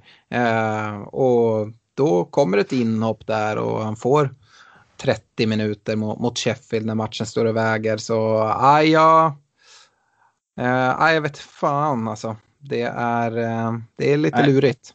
Nej, det är katastrof att ha folk eh, som kaptenar eh, som får inhopp. För det ska extremt mycket till för att det ska bli mycket poäng. Ja. Uh, yes. Vi ska gå vidare med lyssnarfrågor. Uh, och uh, jag ska plocka upp de här. Det har kommit in en del. vi kan börja med Niklas Fritiof. Vi har pratat mycket City. Eh, och han skriver det, med Kevin De Bruyne out är min plan att trippla upp med City i backlinjen. Tankar kring det. Jag har ju redan gjort det så jag ska väl inte säga någonting där. Eh, men eh, vad säger du Fredrik? Ja men absolut, det, det finns ett eh, finns ett stadigt case för det så det är, det är inte så konstigt som det låter. Jag har varit inne på det själv att eh, om jag skulle sitta i det läget idag, att jag inte hade tre, eh, tre City-försvarare, då hade jag nog hellre gått på min succékapten Gündogan här inför 20 snarare än att tri trippla upp i backlinjen. Eh, hur ser du på, på det draget Stefan eller gillar du trippel eh, City? Backlinjen? Nej, nej, jag gillar mer Gundogan mer. Eh, jag vill inte sätta tre eh, citybackar. Eh, då vet man ju Big Sam, man kommer, det kommer knoppas in en hörna. Burnley, de kommer knoppas in en hörna. Nej, noll, de har fått en jävla massa noll och jag tror inte att de håller nollan i alla matcher. Så jag hade gått på två för att det ser bra ut, men inte tre. Nej, jag gillar ju det här spelschemat. Jag kan absolut se nollorna fortsätta trilla in. Men eh, som sagt, Gündogan är eh, min bästa De Bruyne ersätter och dessutom ger det ju enorma möjligheter för vad man kan göra med pengarna. Det är ju även Asad Amaya inne på vad man liksom kan hitta, hitta pengar någonstans. Och han undrar om vi ser något case i att byta ut både Sala och De Bruyne. Eh, blir en hel del pengar att använda, tänker på spelare som Son, Barnes, Madison och Kane. Uh, alternativet han kommer med är då att plocka ut De Bruyne och gå in med Mané eller plocka Sala och in med Sterling. Ehm, ja, Stefan, vad säger du om hans tankar? Nej, men jag är lite i den, den situationen själv. Jag sitter i och för sig utan Son, Kane och, eh, och Salah eh, och har en skadad De Bruyne. Eh, men jag funderar ändå på, på Gündogan för det skulle underlätta och liksom bygga om mitt lag här efter dubbelveckan och benchboosten och, och ja, ha fritt med, med pengar och flytta, flytta runt laget med inte helt fel för min del. Så att, mycket talar för Gündogan. Mm. Uh, det är ju de här uh, mid-price mittfälten, det är faktiskt flera frågor som, som, som gäller dem. Uh, bland annat Chris Karlsson skriver det, vem hade ni valt mellan Madison, Saha, Graylish om man kollar några omgångar fram och då ska man väl säga det att Crystal Palace är ju inte jätteroliga, däremot så är spelschemat riktigt, riktigt bra. Uh, ja, Fredrik, har du någon du håller högre än någon annan? Ja, men jag tror väl att var inte Zaha flaggad där eventuellt eh, eh, lite skadad, men han kanske är åter till när det väl är dags för matchen. Men, nej, men jag håller väl både Graylish och Madison som, som väldigt goda alternativ. Svårt att särskilja dem där, tycker att de är eh, likvärdiga i form av att eh, Madison lite bättre form, kanske Grealish lite bättre eh, schema och med lite hängmatcher och sådär. Så att både Graylish och Madison tycker jag är kanonbra alternativ. Har du någon, någon annan tanke där Stefan och har du någonting att säga om en Wilfred Zaha? Nej men eh, en, en, en eh, hel Zaha har ju, har ju matcherna som, som sagt och tidigare under säsongen han hade de där matcherna så levererade han. Så att det kan mycket väl eh, vara att, eh, att han kommer vara bra. Eh, sen eh, mellan Madison och Graylish så hade väl jag gått på Madison just nu för Graylish har väl spelat 16 matcher och står på fyra gula. Mm. Eh, så att han har tre matcher kvar som han måste undvika gult för att inte vara avstängd och det är surt att byta in en sån spelare och så blir han avstängd matchen efter. Eh, så det hade jag väl kikat på.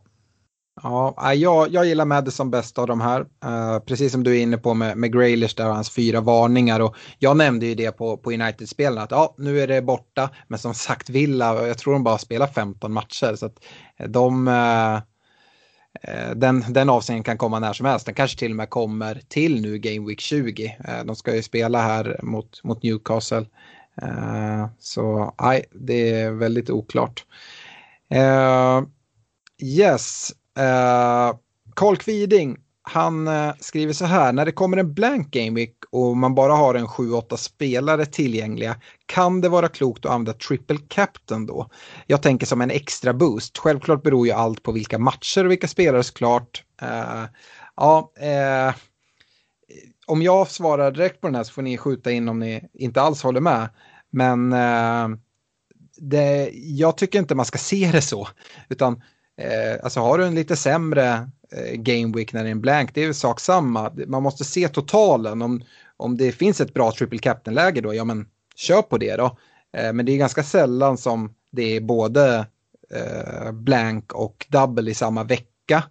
Eh, och jag vill använda triple captain i en, i en double game week. Ehm, hur, håller ni med mig eller eh, tycker ni Karl är inne på någonting här? Nej, man får ju fyra matcher kan man väl se det som istället för två eh, om man kör en double game week. Medan eh, ja, en kapten i en vanlig omgång så, så ger det ju bara eh, dubbelt upp liksom, eller trippelt upp. Mm. Eh, ja, nej, men jag instämmer också. Det, det, jag är på din linje Alex.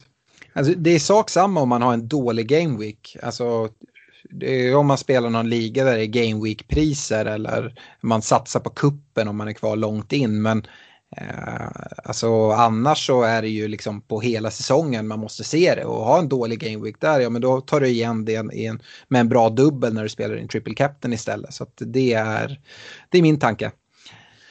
Eh, Robert Jonsson, han är inne på Kevin De Bruyne som måste ut. Det vet jag inte om han måste, men eh, vi får ju invänta och höra om vi kan få mer klara besked här.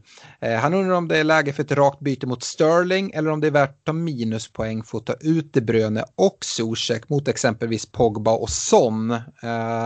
Fredrik kan få svar på den. Mm, jag tänker att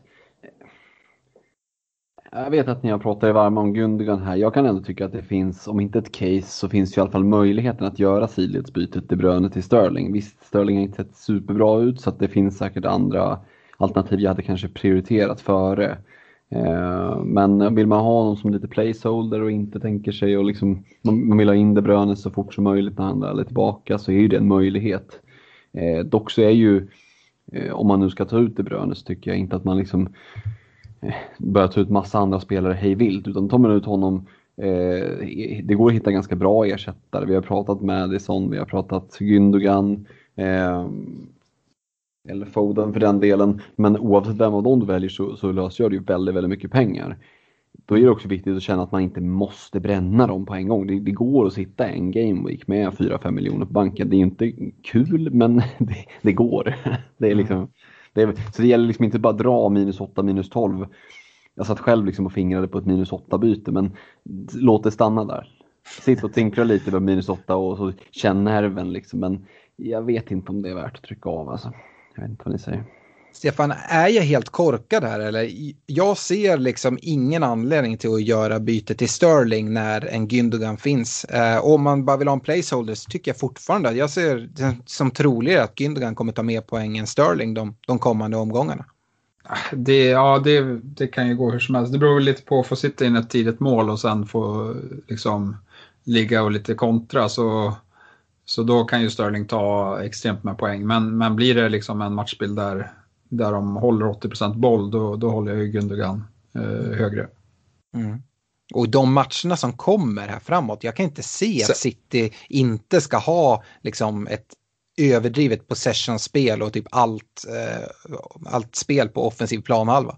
Nej, nej, det håller jag med om. Eh, sen, sen vet man ju aldrig med den jävla Sterling. Han ska väl dit och fingra på nästa straff fast han är värdelös eh, på att slå straffar. så Ja, men då vill man ändå inte ha honom ju. Nej, exakt. Han missar ju dem ändå. Så.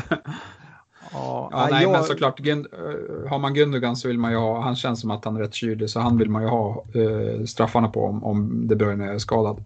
Ja. Uh, yes, vi får se. Uh, det finns inga givna svar. Tobias Karlsson, han undrar vem vi föredrar som ersättare till Kurt Zuma, Stones, Diaz eller kanske någon helt annan. Fredrik? Nej, men det, det raka bytet till en City-försvarare tycker jag känns eh, givet beroende lite på hur mycket pengar man har. Sen är det lite liksom vad man själv känner.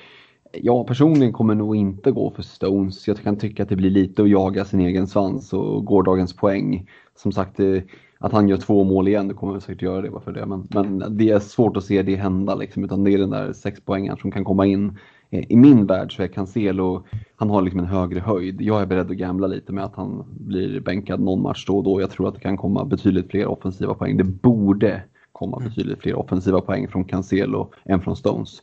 Och med den lilla prisskillnaden så, så tycker jag att Cancelo, om man har de där extra eh, de där extra pengarna för det så tycker jag det är ett vettigt byte. Mm. Adam Widekrans skriver, han verkar ha långtgående planer här. Han behöver uppgradera sitt mittfält Eh, och har planerat byten för Game Week 21 till 25. Mitchell in, Dyer ut, får frigöra pengar, vill sedan uppgradera Neto. Vem tror ni på? Saha, Madison, till och med Barnes eh, och skriver massa här. Eh, Stefan, du kan få svara på den här, men jag tänkte bara skjuta in det jag är inte något stort fan av de här planerna för att planera byten som man ska göra tre, fyra game weeks fram och kanske speciellt den här säsongen. Håller du med mig? Nej, absolut, men, men samtidigt så jag förstår han och han kanske är lite i mitt läge att eh, han har lite för dyra bänkspelare just nu på grund av en benchboost och, och vill ut med dem. Mm. Eh, och liksom, där tyckte jag han nämnde Mitchell eh, som en bra spelare. Eh, Pallas med bra spelschema, Mitchell ordinarie, han kostar 3,9. Eh, jättefin eh, värdespelare. Eh, han, han tycker jag man kan spara in pengar på. Och sen, men sen liksom längre fram, man får ju, alltså, han kan ju sitta i ett läge där han har 8 miljoner på banken och, och eh, fundera sen lite längre fram över vilken mittfältare han vill ha in.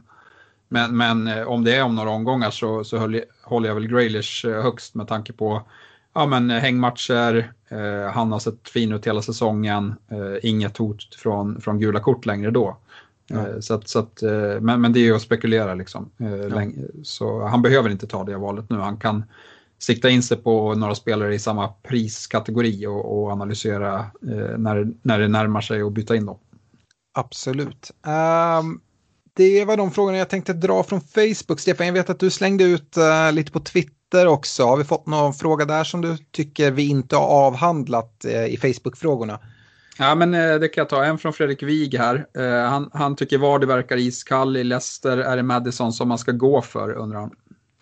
Eh, om jag, om jag svarar på den då så jag håller inte alls med om att Vardy verkar iskall. Tycker som sagt han har lite oflyt med, eh, med poängskörden eh, här i, i Game Week 19 och hade jag suttit med Vardy hade jag lugnt suttit kvar med honom. Även om det såklart är många som, som kikar mot att istället plocka in Kane och det behöver inte vara fel men Ah, jag tycker att det är ett så lyxbyte.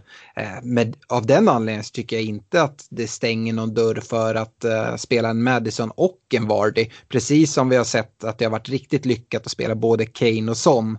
Ehm, Fredrik, eh, delar du mina tankar kring det eller hur ser du på frågan?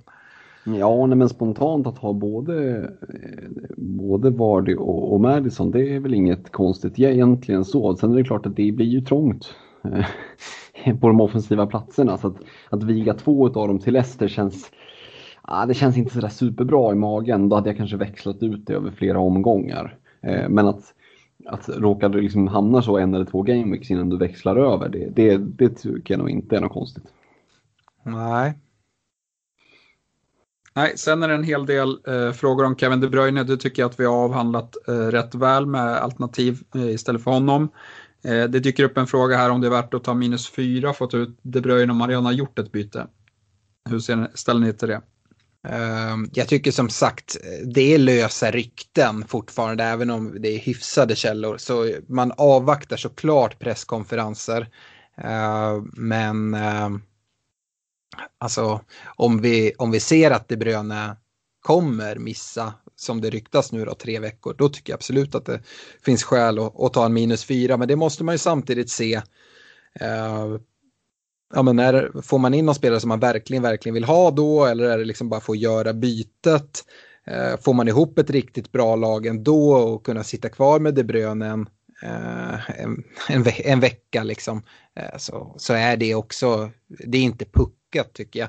Men eh, i de flesta fall skulle jag säga att om vi får ett klart besked då, då kan jag tycka att eh, minus fyra kan eh, absolut fylla, fylla ett syfte. Yes, så Torbjörn Olsson han, han är inne på trippel city-försvar och det tycker vi inte är dumt, eh, även om mm. man kanske hellre går på två. Eh, och så sista frågan är från eh, Fabian Tobiasson eh, som undrar om vi tycker att man ska ha två spelande målvakter och rotera utifrån match eller bara köra på en set and forget. Vad säger du Fredrik? Ah, för mig är det set and forget. Jag siktar på att i, så snart jag kan växla ut Fabianski och behålla Martinez. Satt ju med dubbla där inför benchboosten och eh, jag tycker att det blir för mycket pengar som, som blir låsta och, och visst, i en sån här covid-säsong så kan man ju tycka att det finns, eh, eh det finns ett case för att liksom gå på två billigare och så men, men nej, för min del blir det Martinez och, och jag känner mig rätt trygg med det. Ja, jag håller med till stor del. Kan vi tillägga det? Jag tycker att det är extremt svårt att eh, veta vem av ens målvakter som, som kommer ta mest poäng. Även om man kan ha en lättare match, man kan ha en svårare. Det handlar ju om hur mycket skott man får emot sig. Eh, även om man har en lätt match är det svårt att förutse nollor. Eh, jag, jag gillar att ha, ha en keeper. Det som kan vara det är ju att om man har benchboost kvar att man ändå bör ha två spelande målvakter då, gärna med, med dubbelvecka. Men antingen om man eh, inte har det nu så kan man ju göra ett sånt byte längre fram då. Den troliga benchboost-veckan för, för de som inte har dragit det är ju 26an ändå. Uh, så att det finns ju ett tag kvar att, ta in någon, någon, spelare för det. Uh, så att, ja, det är väl mitt svar. Yes, så det var frågorna från, från som vi hade fått från Twitter. Då så, då ser jag fram emot nästa podd som vi ska spela in då vi ska höra Fredrik dumpa Bobby Reed från anfallsrekarna. Vi ska summera en Gündogan som har tagit 20 pinnar och som eh, flera personer har följt min rek på på kapten och, och lite sådana saker. Och förhoppningsvis har vi fortfarande United i serieledning. Eh, jag önskar alla stort lycka till inför Game Week 20 och avslutningen här på Game Week 19 så hörs vi framöver. Hej då! Ha det bra, hej då! Ha det gott, tja!